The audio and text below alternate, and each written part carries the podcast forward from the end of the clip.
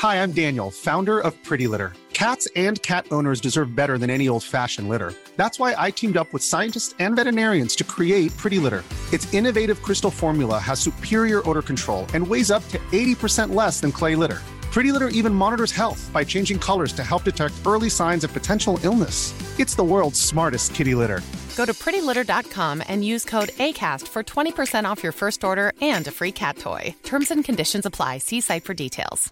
Ready to pop the question? The jewelers at BlueNile.com have got sparkle down to a science with beautiful lab grown diamonds worthy of your most brilliant moments. Their lab grown diamonds are independently graded and guaranteed identical to natural diamonds, and they're ready to ship to your door. Go to BlueNile.com and use promo code LISTEN to get $50 off your purchase of $500 or more. That's code LISTEN at BlueNile.com for $50 off. BlueNile.com code LISTEN. Planning for your next trip? Elevate your travel style with Quince. Quince has all the jet setting essentials you'll want for your next getaway, like European linen, premium luggage options, buttery soft Italian leather bags, and so much more. And it's all priced at 50 to 80% less than similar brands. Plus, Quince only works with factories that use safe and ethical manufacturing practices. Pack your bags with high-quality essentials you'll be wearing for vacations to come with Quince. Go to quince.com slash trip for free shipping and 365-day returns.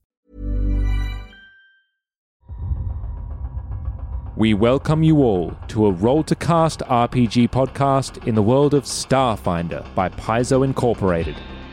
Starring Ellen Graham as Ada Prime, Christopher Bond as Zahak, Phil Harker Smith as Clink, and Karma Duffield as Pinch. Story, GMing, and additional rules by Sean Fleur. Design by Jack Sumner. Music by Paul Goodman.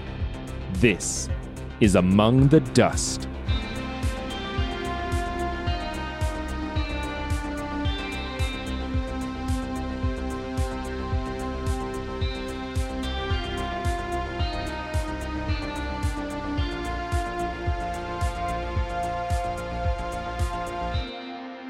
Welcome, everybody, to Roll to Cast, a weekly TTRPG podcast filled with trained actors, original stories, original music, where we explore a different TTRPG game every season. It is season 8 Starfinder time! Oh, hooray. Oh no, the lasers are out. uh, for those, the uninitiated, uh, my name is Sean, and I am joined by. I'm Ellen. I am Phil. I'm Chris. and I'm Karma. joining joining the uh, very exclusive club of um, guest performers here on Roll to Cast. That's we have, right. There's only been three No. prior, so So we have we have a, a karma, a singular karma, Just one. who is who has joined the fray and is going to be our, our, our fourth player here on this here podcast. Yes. Excellent. Um, very excited to have him. This is this is an interesting moment for myself because this is exactly two years to the possible podcast date that episode zero for Ambrosia Island hit. All right. Wow. Exactly two years. Since I love how you said possible podcast Possible. dates. Yes, because it's when this drops here. You go, here's my thinking. When this Oh, drops, okay. it'll be the twentieth. I think no, the 18th, and Ambrosia Island was on the 20th. So it's, uh, It's about as close as you yeah, get. it's as Yeah. close as you can get. Yeah. As close as you can get.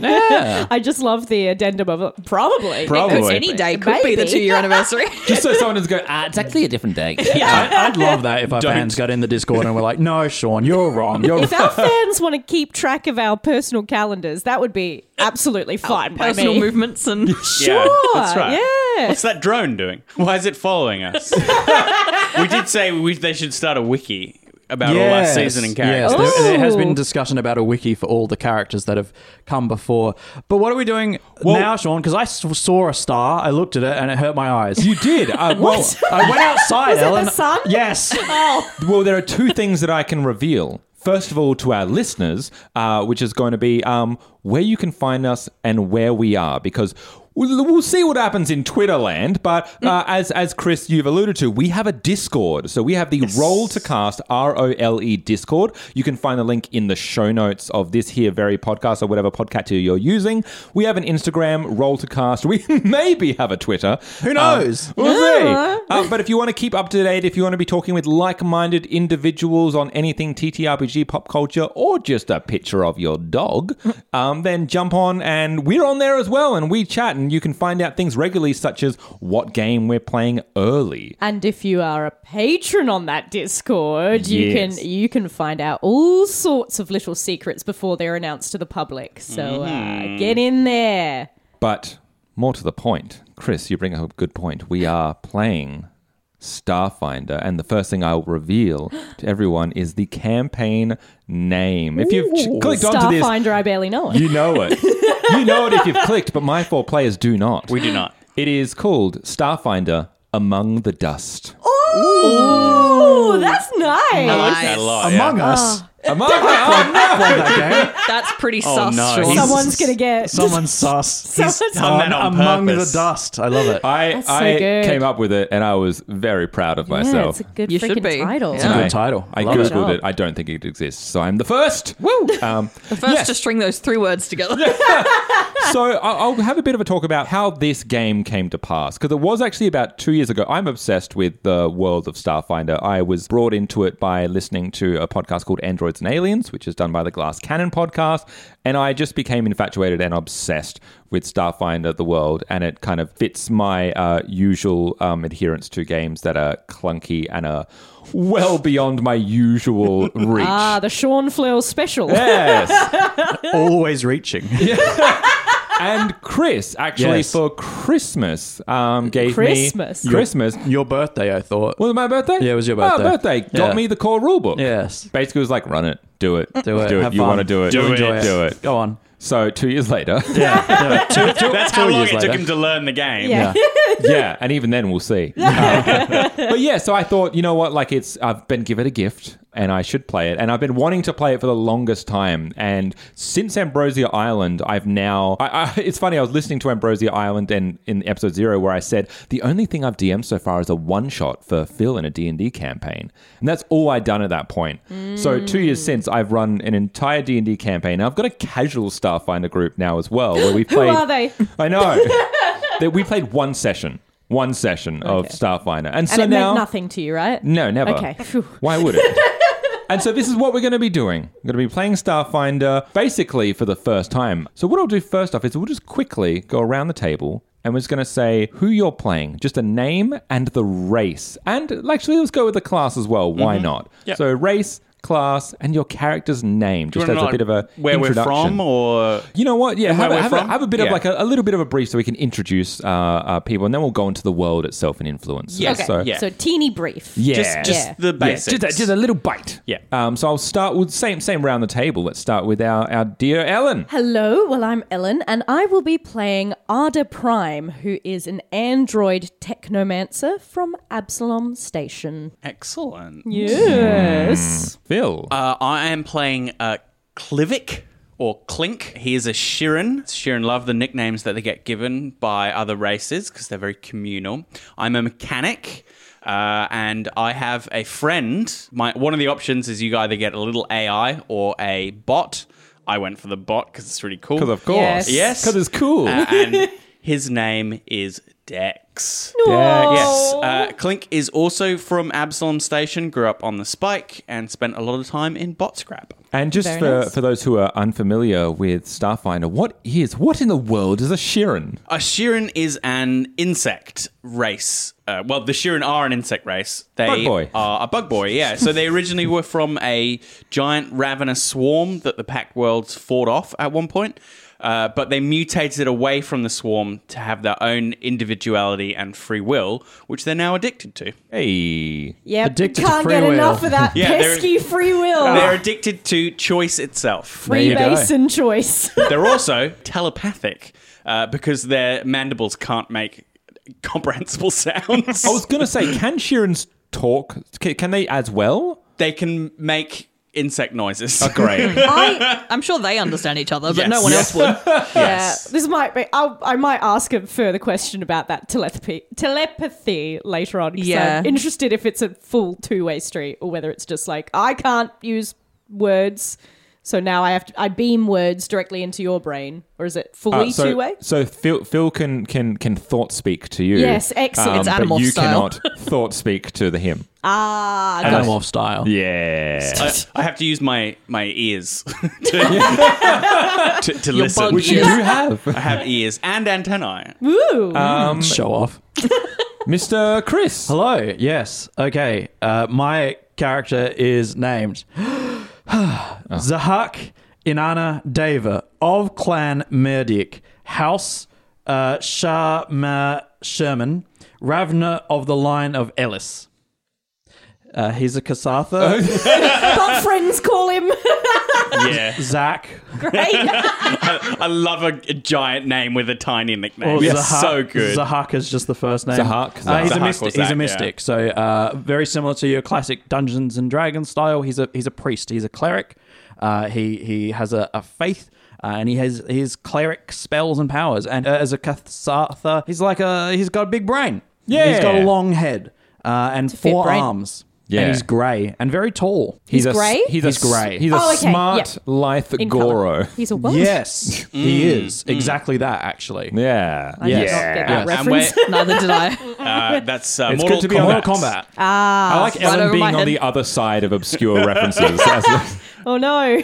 I'm right there with you, Ellen. Thank you. Uh, where's- Solidarity. Where's Zach from? Uh, he is from uh, a ship, the Idari. Yeah. Um, and uh, so his his race of people, they were orbiting a dying star.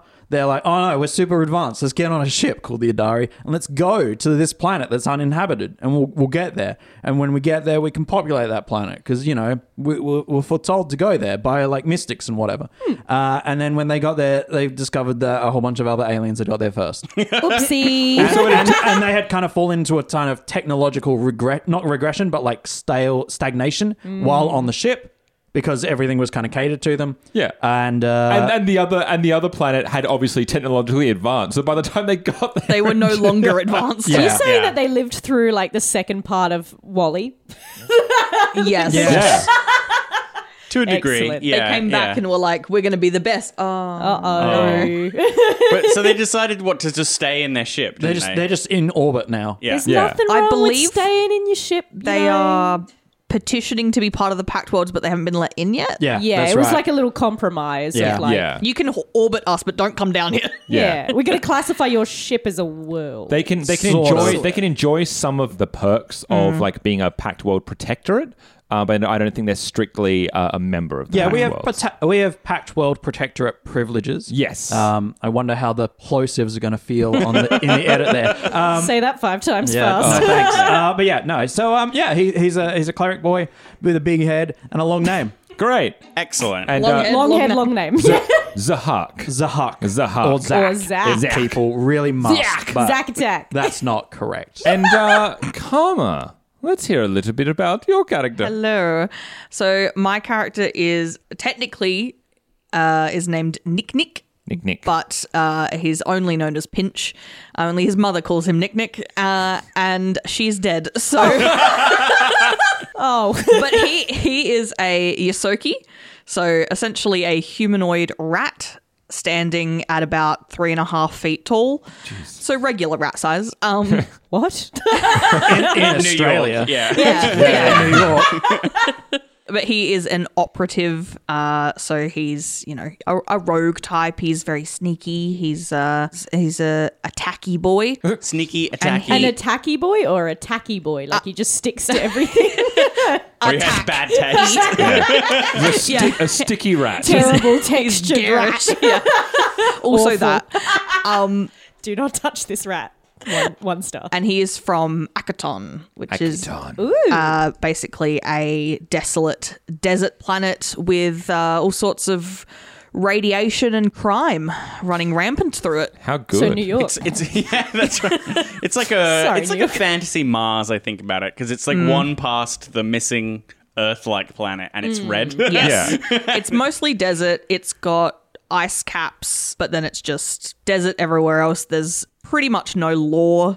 Um, Yeah. The government has essentially crumbled, and it's mostly pseudo run by by mobs and things like that. Akiton was also one of the most prolific planets in the Pact World, and that they used to be responsible for a lot of the uh, the petroleum that or the the, Yes. the the energy that was used uh, They for had starships. huge mines Yeah. that are still technically running, but now leaking radiation. so Yeah. And then once uh, drift travel, so Starfinder's version of hyperspace, basically was invented, then uh, their d- petroleum deposits pretty much came obsolete. And they're like, well, we're no longer one of the kind of the big boys of uh, the there's Pact no need for fuel anymore. So Yeah. Pack everyone- 'em up, boys. Pretty much. The site's closed. And they I- all talk like this, see? and I think uh, the the important thing as well is um in terms of the um androids, as androids have a big uh, part of their law um as well. Do you want to talk about um, a bit of the android law that we know about? Oh, as in uh, so Just androids in general, yeah. androids are a kind of um, they're humanoid. Obviously, they are not cyborgs. They're their own race um, of kind of a mixture of nanites and also a kind of organic system that allows them to to live. Um, and they have been created. Uh, a lot of their lore has been kind of lost to, to time. There's a lot of speculation of where the first android came from, but mainly they were known as uh, cheap labor created in creches um, and essentially a, a- slave race for, for a time um, until there was an android uprising. And uh, now we, we live in a world where, um, or we live in many worlds rather, uh, where the androids have been granted a full citizenship of the Pact world. So they have gained their own independence, are now exploring lives, uh, you know, out, outside of servitude. Um, there are obviously still uh, illegal, you know, operations of of people. Um, you know, building androids for for labor, but uh, you know that's illegal stuff's going to happen everywhere, isn't it? yeah, yeah, yeah. a, a lot of um, things have been uh, thrown around um, terms and that, and I'll get into that in a moment. But uh, in terms of these four characters in this uh, campaign or adventure path, as it were, is that uh, the four of you are a part of a, a crew together, a crew that work together, live together, and may die together. Um, but hopefully not. Could Uh, happen. But you are a you are a crew reminiscent of uh, uh, one of my favorite bits of media, Firefly. Um, is that you are a crew that's kind of um, working job to job and just trying to make ends meet, keep yourself flying. You are strange bedfellows, and you've found yourself, uh, for for better or for worse, um, working together on one ship. And that ship, I'm gonna uh, leave to Phil. Talk about uh, what the ship is, what it's called, and why am I uh, deferring to you to talk about it? Uh, because Clink built the ship. Clink built and operates this ship with his crew. It is called the No Wrong Answers, a little reference to his love of choice. the idea behind him uh, having this ship and building this ship is that uh, he grew up on uh, very poor in the Spike, which is the very poor part of Absalom Station. the lower class sector of Absalom Station. Yeah, And he, the thing about being poor is it narrows your choices. So the way he thought that he could, you know, get more choice in his life was to make his own ship. So he has cobbled this ship together from pieces in in bot scrap until it is, you know, worthy of a trading license and space worthy. Sort of his baby, his creation, uh, and it's it's it's got that kind of it's got the scrappiness of a of a a small crew doing small jobs. You know, you have to bang things to stop them humming, and Yeah. you know, bits are cribbed off other starships. how and is that, sort of thing, thing flying? yeah, it has that kind of wing and a prayer kind of idea to it. So yeah, that's the no wrong answers. Uh, it is a Cavallari Collective venture. So the Cavallari Collective make just a lot of very mass-produced ships. yes, yes, yes, yes, yes. Uh, and this one is is you know one of their kind of base models, but it's been kind of heavily modified over the years. So I'll give a quick primer uh, to those who are unfamiliar with Starfinder, just in the world that we find ourselves in, because we've, we've thrown around terms like uh, the names of the races, Pact Worlds, and a couple of planets, and so you might be a little bit unfamiliar on how to contextualize a lot of that. Um, so the main conceit um, and the main kind of driving force behind Starfinders is that uh, so this world, um, as you might gather, is a continuation of Pathfinder. Pathfinder is a I would just very simply a fantasy alternative to D&D and so Starfinder sits in the same universe but millennia into the future. The way they work around that is there was this event called the Gap And the gap was an event itself that stretched a millennia, a few millennia. They're actually unsure on the length of time, but it is a time in history within the whole universe where no one remembers anything. Years since then are known as AG. So instead of BC and AD, it's AG, meaning after the gap. So zero AG was a moment that all collective consciousness woke up, became aware that they were existing um, and that they had been this entire time. So, for all intents and purposes, they had been living before that, but essentially minds had been completely wiped. They were aware of their names. They knew how to do things like I don't know, brush their space teeth um, and how to talk and their languages and yeah, and everything such as that. But they had no knowledge of anything other than that. They might know, oh, this is my partner. I can't remember how we met or anything, but I know that we are together. Our photographs are blurred. History books are vague, if not completely erased. And sometimes they change between checking them. Yes, and it's it's this uh, it's this instance where they go to the gods because gods exist, magic exists, technology exists, all in harmony together. They go to the gods and they say, "Yo, what gives? why why Hey. don't we remember anything?" And the gods go, "Hmm." If they we- know, they're not saying. Exactly. Yes. One of the other things that became uh, uh, very apparent very quickly is that something was missing, and that something was Golarion. Now, Golarion was the central planet within what was known then as the Golarion system, which will be known as the Pact Worlds later. But Golarion was the setting for Pathfinder, and that planet was just gone. An entire planet erased, and in its place was the what would become the central hub of the Pact Worlds known as Absalom Station. Think the Citadel from Mass Effect. Again, this is something that the gods are not saying anything about. They're saying, Golarion, be safe, Golarion, be existent, but Golarion, not for you anymore. Yeah. I'm sorry, you didn't subscribe to the Golarion uh, DLC. DLC. they have they have explicitly said that it is safe and it exists. Yes. It's But just they- been moved to Space Plus. Yeah. It's just It's gone space to trust. uh, the space paddock uh, to Yeah. Where grace. planets run around happy and free. you know, adopted by a lesbian couple uh, who love it very much. from a from a meta perspective, this allows uh, Paizo um, and the writers to basically do whatever they like with both Starfinder and Pathfinder and not have it cross. They don't necessarily have to explain it. Um, and uh, heretofore, well, uh, heretofore and since. The reason behind the gap has not been explained. It is there for anyone to figure out. Uh, spoiler: We're not going to be figuring it out Yeah. this season. Let's crack A it bit together. above our pay grade. Let's crack the central mystery Yes. of the entire setting. It's a bit, a bit above my pay grade. Um, the other thing is we have a thing called the Pact Worlds. So uh, everyone within uh, the Golarion system. Once drift travel was established, which was the hyperspace uh, hyperdrive um, functioning for their ships, they came into contact with another race from the vast, which was called the Veskarium. Lizard folk, lizard people. War ensued for a very, very, very long time. Um, and eventually they decided, um, no, the swarm came in. That's when the Pact World, yeah. So if they fight for 200 years. Veskarium was first. Swarm came later. Yeah, no, that's what I mean. Yeah, yeah. yeah. So the Yeah. Vesk and the Pact Worlds fight for 200 years, and then the Swarm comes in, which is not unlike the Swarm from the Halo series, basically. Um, and they finally have a mutual enemy, realize they should probably work together, sign a treaty that fits as like a, a way to have mutual defense, to um, work together both from a, a social and political and cultural standpoint, and slowly following suit with all the other planets within the Pact Worlds. And this is kind of the world in which we find ourselves. It's one solar system with about eight or nine planets. Yeah. All of them have some kind of their own kind of cul- Quirk. culture or quirk. Most are inhabited in some way, or at least their moons are. So there's like, even, just in this one solar system, there's loads of cool locations. Yes, Yeah. there's many places to explore. Literally, Starfinder. Woo. It's Yeah. about adventure. It is Find about 'em. going and finding the stars. I'm going to be Ash Ketchum fighting all the Gonna stars. catch them all.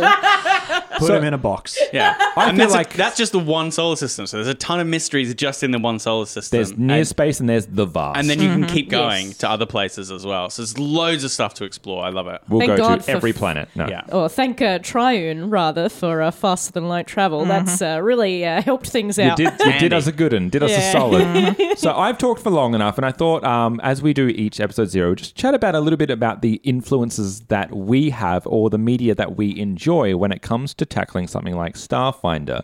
We haven't uh, done, now I can say it, we heretofore we have not done a uh, space sci fi season. We have tackled uh, sci fi in, in form with Cyberpunk. This is the first time we've jumped to the skies, and I know for myself, this is a huge part. Uh, of what I like and what I enjoy about pop culture and media itself, but I'm keen to hear from all of you. Let's jump around the same way. Ah, ooh, Elon. Um, oh, that was dangerously close to Elon there. Musk. I didn't like that. Did not like that. um, everyone knows the the worst thing you can say to me is call me Elon Musk. It's the worst I coined thing. it. Um, yeah, I, I I guess I I like a lot of sci-fi things, but I'm pretty uh, I'm I'm pretty narrow to the to the forms of media I've engaged with, mainly because sci-fi tends to be not always, but a lot of sci-fi out there is very long running, um, and I'm low on time.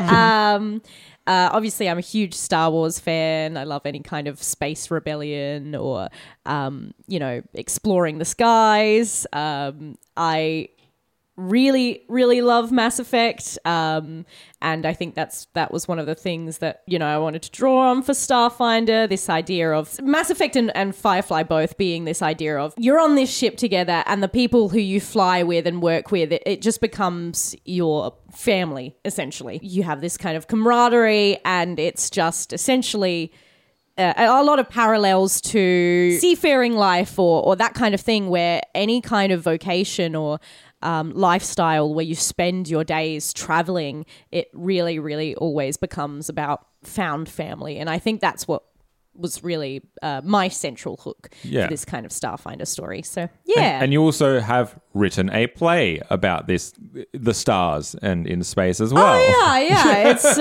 well, it won't be. Uh, it, it it still won't be out by the time this podcast comes out. It'll be uh, hitting the stages 2024. Um, it's uh, In the future. yeah, yeah. So that that play that I wrote was uh, about a world where you can't see the stars anymore. They're privatized, um, and so yeah, very drawn to Quite this. idea. literally trying to find them. Yeah, yeah. literally, essentially. And so that play as well has got all my favorites kind of sci-fi things in it. A, a, a rebellion, uh, you know, a bit of space, uh, uh, esoteric kind of religion, folksy, poetic kind of thinking. So yeah, check me out for that. But yeah, mainly for me, it's always about a human story. It's all about what's out there. That's yeah, that's my kind of central tenet. What what else could be out there? Phil. Uh, yeah, I love sci-fi. I'm a big sci-fi guy. My usual kind of take on sci-fi, particularly space sci-fi, is uh, what you would call hard sci-fi. So, as opposed to something like a like a space opera, Star Wars, you'd probably call a space opera. Yeah. It's something that doesn't rely on physics too hard and has kind of magical elements like the Force and stuff like that. I tend to gravitate to things like The Expanse, uh, Elite Dangerous, uh, the culture novels, uh, which are by Iain M. Banks, which is like about a post-scarcity society, which is kind of inspires the name name of the ship as well. So that's my usual kind of take is is like a very very realistic take on on sci-fi. The science in science The fiction. science in science fiction. I really love the science in science fiction. So this is a little bit of a departure for me about how much it blends magic and technology. And I have actually gone for a very technology based Yeah, yeah. character. um, but having said that, I do. I'm really attracted to the way they have blended science and, and tech in this. I mean, the other one I can think of that does it is the cyberpunk setting for D and D. What's it called? Um, Oh, um, Spelljammer? no, No, uh, uh, um, it's got the uh, the Warforged in it. Um, as, as a, Cold brain, come on! Everyone's shouting at the Not us. podcast. I'll, I'll think of it. and I'll Head yell it out at some point. it's it's I've a played a few. cyberpunk game with D and D. It's got orcs and and everything. Oh, you mean um, Everyone, come on! Shadowrun? Shadowrun! Oh, that's what you were saying. Sorry, I, I, I still, yeah, no, okay, yeah, I get you. I get Sorry, you. Phil. Thank you. None of us helped you there. I, just I, I got there in the end. Yeah, yeah. Shadowrun. I think I think this works better than Shadowrun in terms of the way it's blended uh, science and technology. Partic- I think one of the reasons for that is the scope is much larger.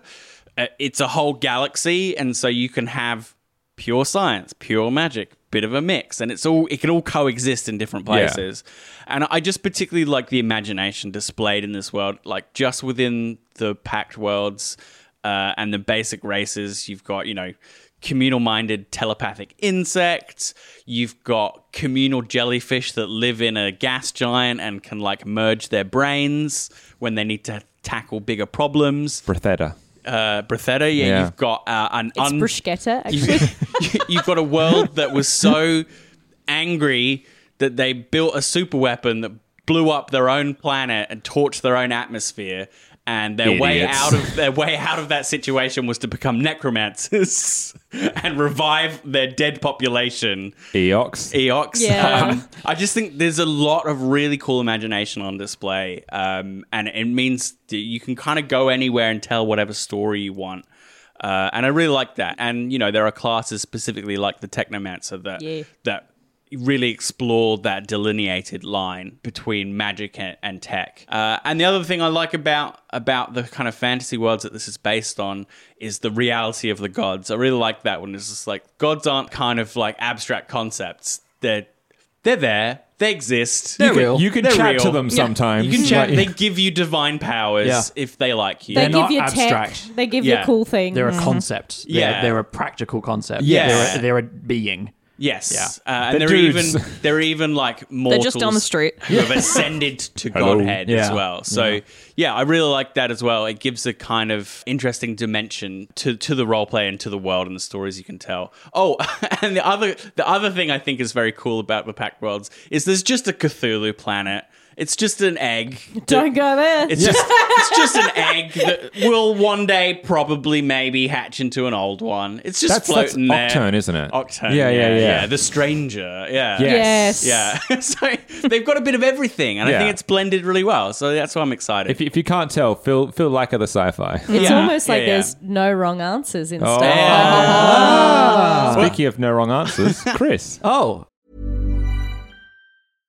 Hiring for your small business? If you're not looking for professionals on LinkedIn, you're looking in the wrong place. That's like looking for your car keys in a fish tank.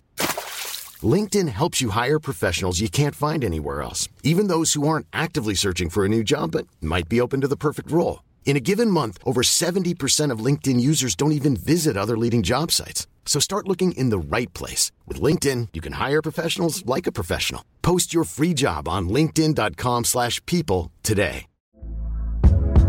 Hey there, it's Michele Norris. I'm host of a podcast called Your Mama's Kitchen. When I travel, I'm usually looking for a way to find a taste of home when I'm not at home. And one of the things I love to do when I am at home is entertain. And Airbnb allows me to do that. When I was in California recently, I rented a house that had a great kitchen. And when we were sitting around the table, we're all thinking, we're in someone else's house. Someone could be in all of our homes as well.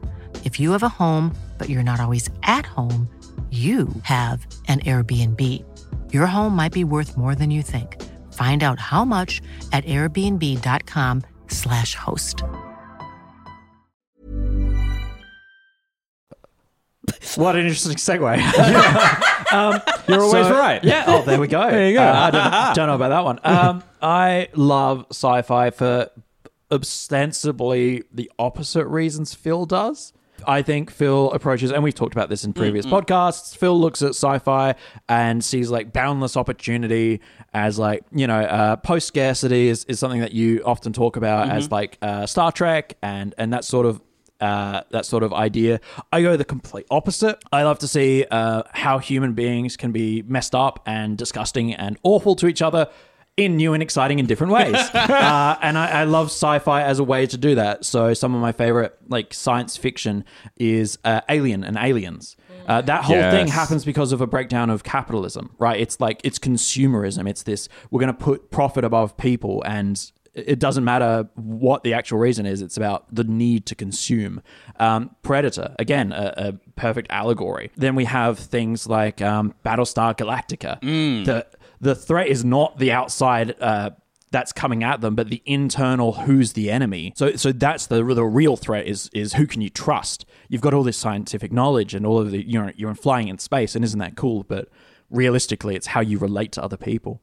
It's uh, Warhammer 40k. You know, in the in the the deep reaches of of time, humanity has declined and is at threat. You know, it's only war. Um, it's StarCraft. Human beings betraying each other, so that alien species take over each other, so that human beings can try and take advantage of that takeover to exploit each other.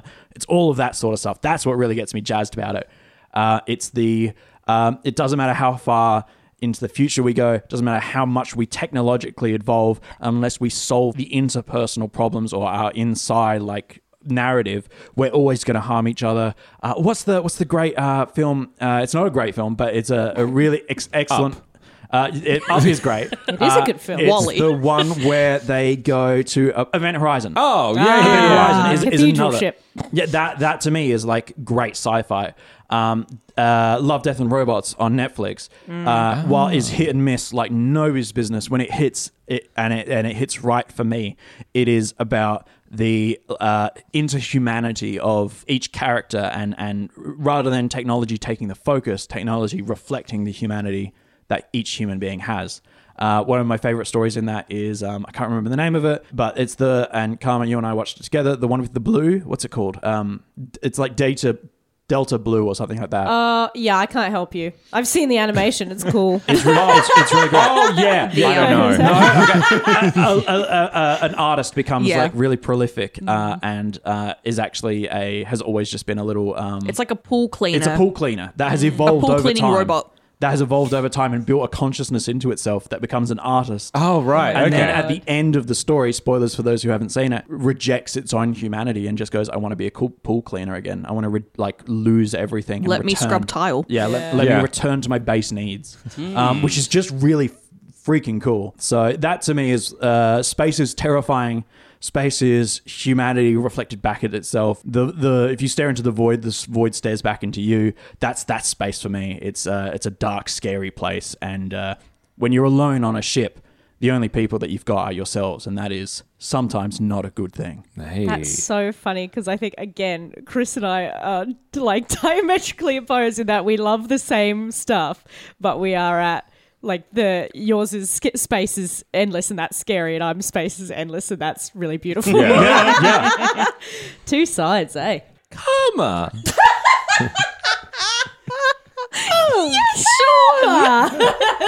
um, yeah, I think interestingly, I probably have a foot in both camps in as far as that goes. Um, because I love I love sci-fi, but I love it for kind of opposing reasons in different ways, and I can I can kind of lean either way with it. Like I do love the idea that humanity as long as we go on we're still just going to make the same problems just in weirder ways more intent more bigger ways like more you know far reaching ways um we'll do it on earth and then we'll do it wherever else we end up but at the same time i love just like the wackiness of a silly space opera weird aliens like ridiculous cultural norms of other species and stuff like that um so similarly, you know, things like Love, Death, and Robots, and then um, you know Warhammer and things like that, where it's just you know here's the intense psychological side of things, but at the same time, I love you've got things like the Orville, where it's just comedy based.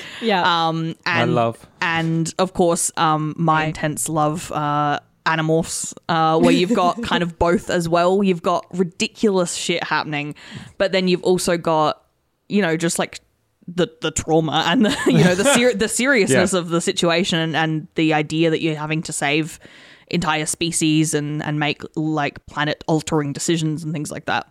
So I think both interest me in different ways, and I do really like that this game has all of those options and everything in between. It is um, kind of like like Phil said, you know, there's a Cthulhu planet. There's there's so much. There's everything you could possibly want. You can lean in either direction, and I think I chose a similar thing where I went quite reality based um, in terms of like not not getting into the magic side of things very much and sticking to like the the tech and the guns and things like that.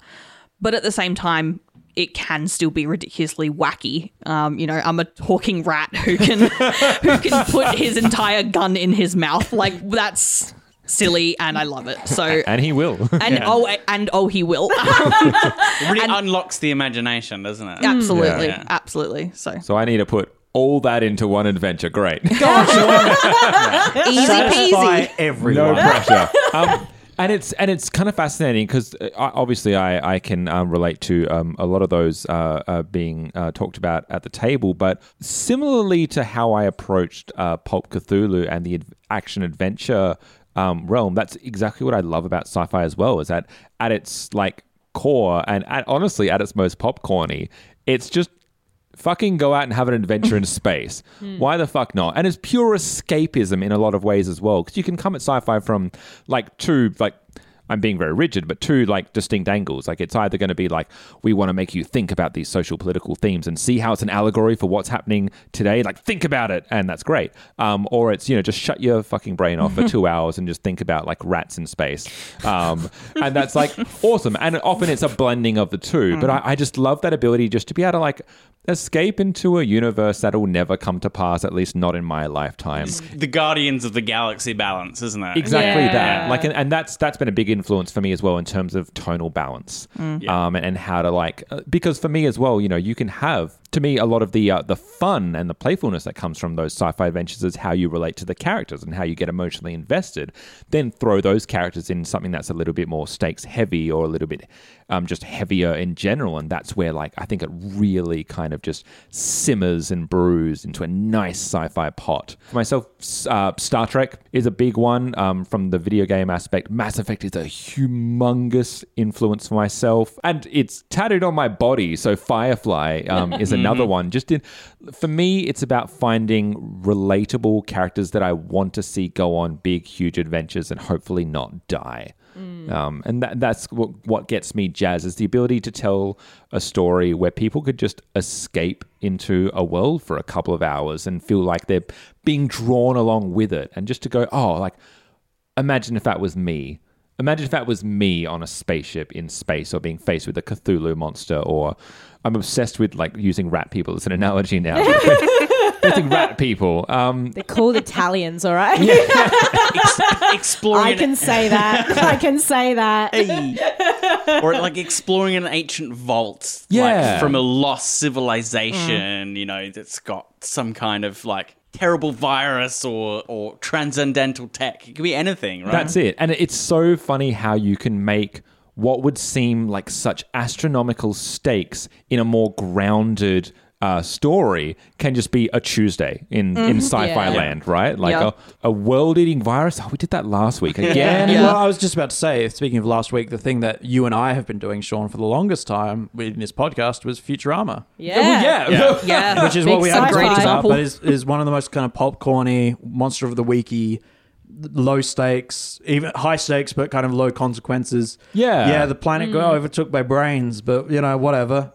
Yeah, it's Exactly stress. right. It's But the tomorrow sitcom we'll go of to returning, and- yeah, returning Yeah. to the status Go on, quo. deliver a deliver a package to Ebola Five. Yeah. the virus planet. Yeah. and that that in itself has has a really nice blend between you know the Yeah. the the funny and the the absurd and just really hard hitting stakes mm-hmm. sometimes. I, I, I like what you said, Phil, about really unlocking the imagination because it's true. Once you head to a, a setting that's not known to us, you know, we, you uh-huh. know, a, a fantasy setting, go out and, and meet in a tavern or go out into the forest, have an adventure. We kind of know those things. We know forests, we know taverns.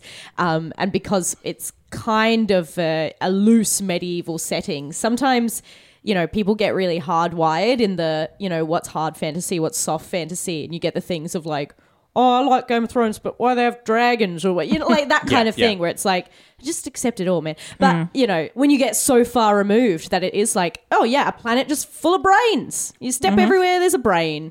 um, you know, like you can just completely take away that sense of, oh, well, how does it work like that? Or the physics of that planet? Shh, Don't worry about it. accept the adventure. Mm-hmm. Yeah. Accept it. Go with it. yeah. I, I like, Everything is possible. I like the point that you know that the, the sci-fi that a lot of us like is character driven, and when you play a tabletop RPG, the central thing is. Your characters, right? That's what bonds you together as a play group. And that's what drives the story forward.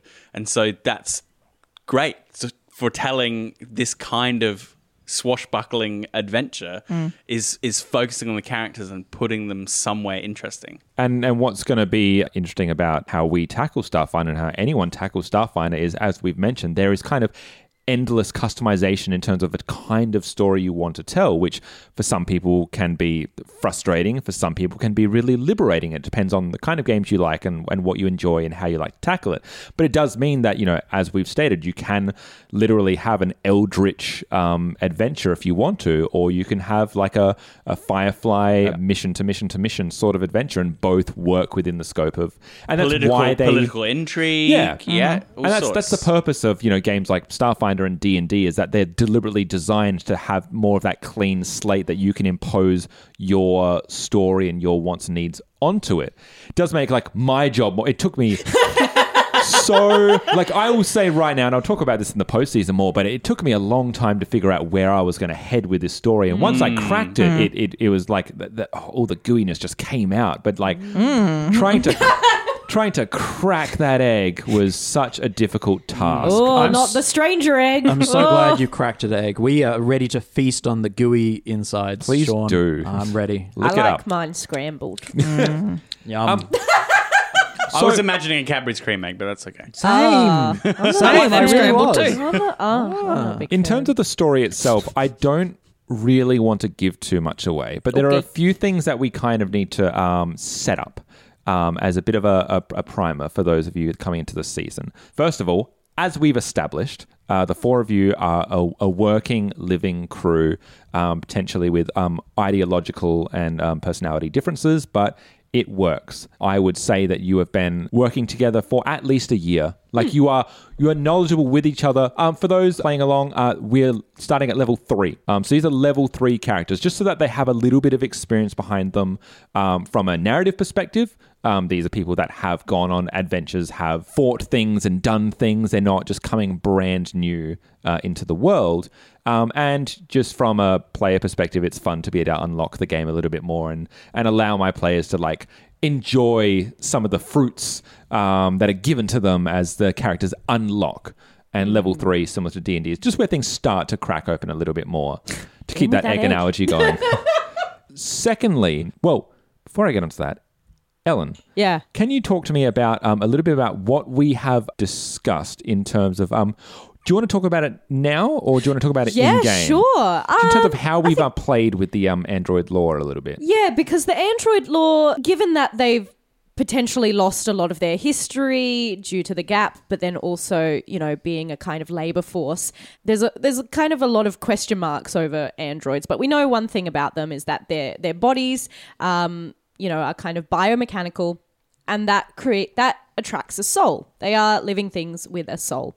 Um, and once an android, an android does not age, but around the end of a essentially normal-ish life cycle, they can uh, they essentially choose to surrender their body to a, a new soul that will come in, not giving them eternal life, but essentially this this kind of um, it's it's the end of an android's life cycle, similar to you know s- similar to, to procreation. Yeah, it's called renewal. Yeah, renewal. Me kind of creating a character, um, thinking about sci fi and how I like to use sci fi to explore very human ideas, um, mainly about death. I thought, what if, uh, what if there was an android that was dying? Not, you know, not this sense of renewal, but the the idea that perhaps this their soul and their body was was somehow not going to make it, um, and how you would explore that in a in a sci-fi system where it seems like everything is possible, but the reality is some things are still finite. Some things still happen to you. Wonderful things may happen to you, but shitty things may also happen to you. Everything is possible, um, and and that's kind of how I went about creating Ada. So she, uh, she, they, interchangeable, has a, a some sort of uh, something wrong essentially with their with potentially their body and their soul, and the idea We of were saying that um, she it, it we, we were saying that it's kind of um, the fact that she can feel renewal actually happening. yes, Um, uh, it's it's slow. Like it's this idea of oh, I can feel this process slowly happening without my consent. Yeah. It's just like I it's that idea of slowly dying. It's like you can seep- feel that seeping out. the pull of the soul. Yes, that it's that it's a change happening upon her that is not not something of her choosing, and it's not necessarily normal for an android. Um, and there are many questions to be held about that. Many questions that I'm sure Ada has discussed with uh, Clink being a bit of a medical kind of yeah. character. so what we what we kind of decided to link our characters together a little bit is we're both from Absalom, and Ada's looking for answers, and Clink's a very curious mechanic. They would have been the first, one of the first kind of people to have met out of the crew, and um, Clink is trying to help Ada understand her difference from the rest of the androids and Yes. like what is what is strange about her.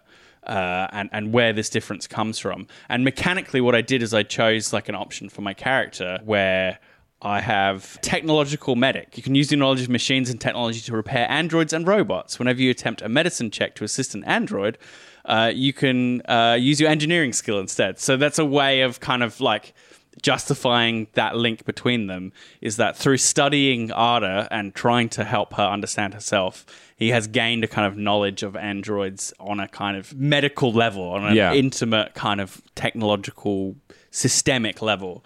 Um, so yeah, they've been sort of working on this problem for a year or two, or you know, they haven't got very far. 'cause They haven't met each other very long, but I think they're the kind of first pair. Yeah. and then that that drive is like, well, why don't we go out and look for answers and get on our ship? We need more crew, and that's where the others come in. Yeah. Are there links between um, the other two characters uh, with anyone else in the ship? Or is there anything else that we want to talk about in terms of um, backstory or anything? Or do you feel pretty happy with where we are? No, I th- other than to say um, that uh, Zahak and Pinch are sort of along for the ride. They're they they've got their own agenda and they've got their own kind of like personal goals, but they're they're there to help and they're there to you know be uh, ostensibly a rogue and a cleric for the party, um, to be part of the ship, to to to go exploring and and uh, yeah Yeah. Make some credits. make some credits. Yeah. Gotta Yeah, get those absolutely. credits, See the stars. I think it was kind of two couples that have come together as as um knowing each other beforehand. Two Um, duos, yeah. Yeah, Yeah. Not, Yeah. yeah, not couples, couples, Yeah, but you know what I mean. Just, I was just Unless- clarifying. Yeah, yeah. Oh, I knew what you meant. yeah, but yeah, yeah. Two, two duos uh, coming to Android and a Shirren, I say. my The scandal. yeah. No, um, yeah, two two duos kind of coming together in it in it for some adventure and some cash. Yeah. Yeah. And, and it's also worth noting, uh, just as, as we're like heading towards um, the end, is that a big part of Starfinder, which will be incorporated into this season, spoiler, uh, is Starship Combat. And Starship Combat is a massive game within Starfinder itself, even though obviously Starfinder does share a lot of uh, DNA with D&D and with Pathfinder, and you'll note that in a lot of the mechanics.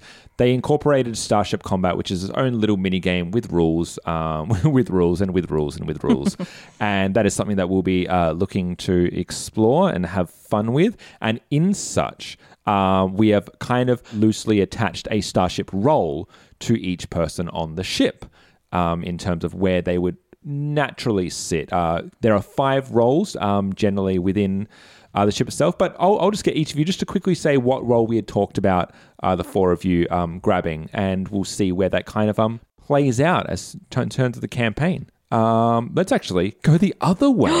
Oh my. Karma, uh, where does where does Pinch kind of uh, find himself? Yeah, well, Pinch is um, actually an interesting one because he is technically the pilot, but is also uh, the gunner. So, um, depending on what's needed at any specific moment, um, kind of thing. But uh, I, I would say gunner is his. Uh, his default position. Yes. That's where he likes to be down there with the, um, you know, the turrets and everything like that. Um, but is also keen to do some sick burns in space. Some oh, Nice. show off a bit.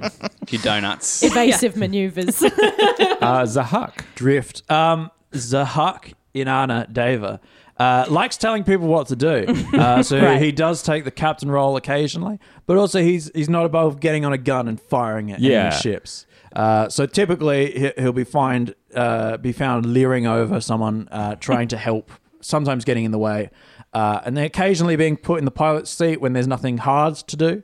Uh, but typically you'll find him on the guns. Yeah, it's kind of it's kind of interesting to see where you know technically it's Clink's ship, but Clink uh, does not a captain make necessarily, and so he seems Does not have a good charisma score. no. so it kind of just made sense for someone else to to take the helm in in that sense, so to speak. Uh, speaking of Clink, Yes, Clink, uh, as a mechanic, spends most of his time in engineering. Uh, so that's all to do with like boosting the shields, getting more oomph from the engine, uh, improving maneuverability, that sort of thing. Yeah, he also has some piloting skills. You know, he's he's flown the ship for a while. He built it, so he does know how to fly. Mom deserves the best, and there's no better place to shop for Mother's Day than Whole Foods Market. They're your destination for unbeatable savings, from premium gifts to show-stopping flowers and irresistible desserts. Start by saving 33% with Prime on all body care and candles. Then get a 15-stem bunch of tulips for just $9.99 each with Prime. Round out Mom's menu with festive rosé, irresistible berry chantilly cake, and more special treats. Come celebrate Mother's Day at Whole Foods Market. Hi, I'm Daniel, founder of Pretty Litter. Did you know cats tend to hide symptoms of sickness and pain? I learned this the hard way after losing my cat, Gingy. So I created Pretty Litter, a health monitoring litter that helps detect early signs of illness by changing colors, saving you money and potentially your cat's life. Pretty Litter is veterinarian developed, and it's the easiest way to keep tabs on your fur baby's health right at home. Go to prettylitter.com and use code ACAST for 20% off your first order and a free cat toy. Terms and conditions apply. See site for details. Even when we're on a budget, we still deserve nice things. Quince is a place to scoop up stunning high-end goods for 50 to 80% less than similar brands. They have buttery soft cashmere sweaters starting at $50, luxurious Italian leather bags, and so much more. Plus, Quince only works with factories that use safe, ethical, and responsible manufacturing. Get the high-end goods you'll love without the high price tag with Quince. Go to quince.com slash style for free shipping and 365-day returns. But yeah, he's he's most happy when he is in the engine room. Him and Dex. I, I love that. It's a fine looking ship I've made. Can't fly it. Wish I could go anywhere in it. I feel like I there are definitely those people Yeah. out there. There's people with sports cars who cannot drive. and, shouldn't. and uh, Ada. Uh, so, uh, being a technomancer and an android, um, most of my my ability scores are kind of high in intelligence. So, um, uh, I figured it best for, for them to be in the, the kind of uh, tech officer role, and they're the they're the people i when you see like a sci-fi film, they're the people uh, just uh, touching invisible screens. Um, Um, Absolutely. You know, oh no, Captain, they've got the Blogan and uh, better reroute the shields. Um, yeah, I need just to a lot change the of- name of my thing now.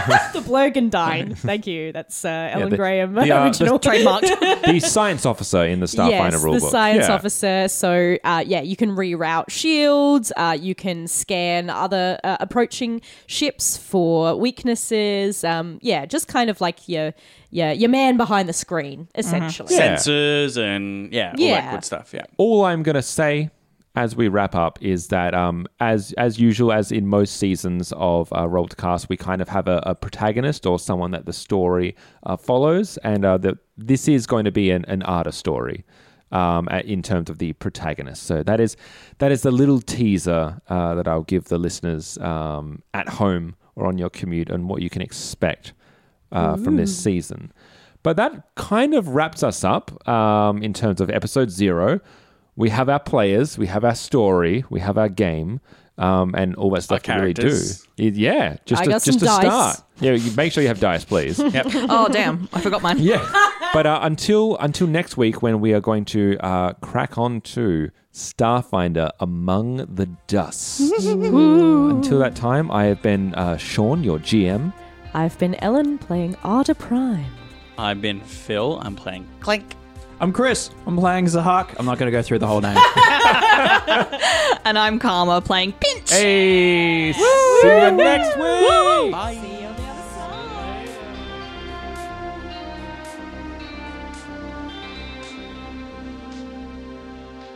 You have been listening to Among the Dust, which is a Roll to Cast production.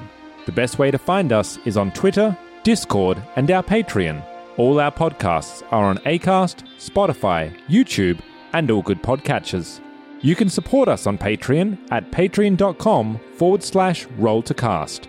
Starfinder and all associated properties are trademark of Paizo Incorporated, authorized through Paizo's community use policy.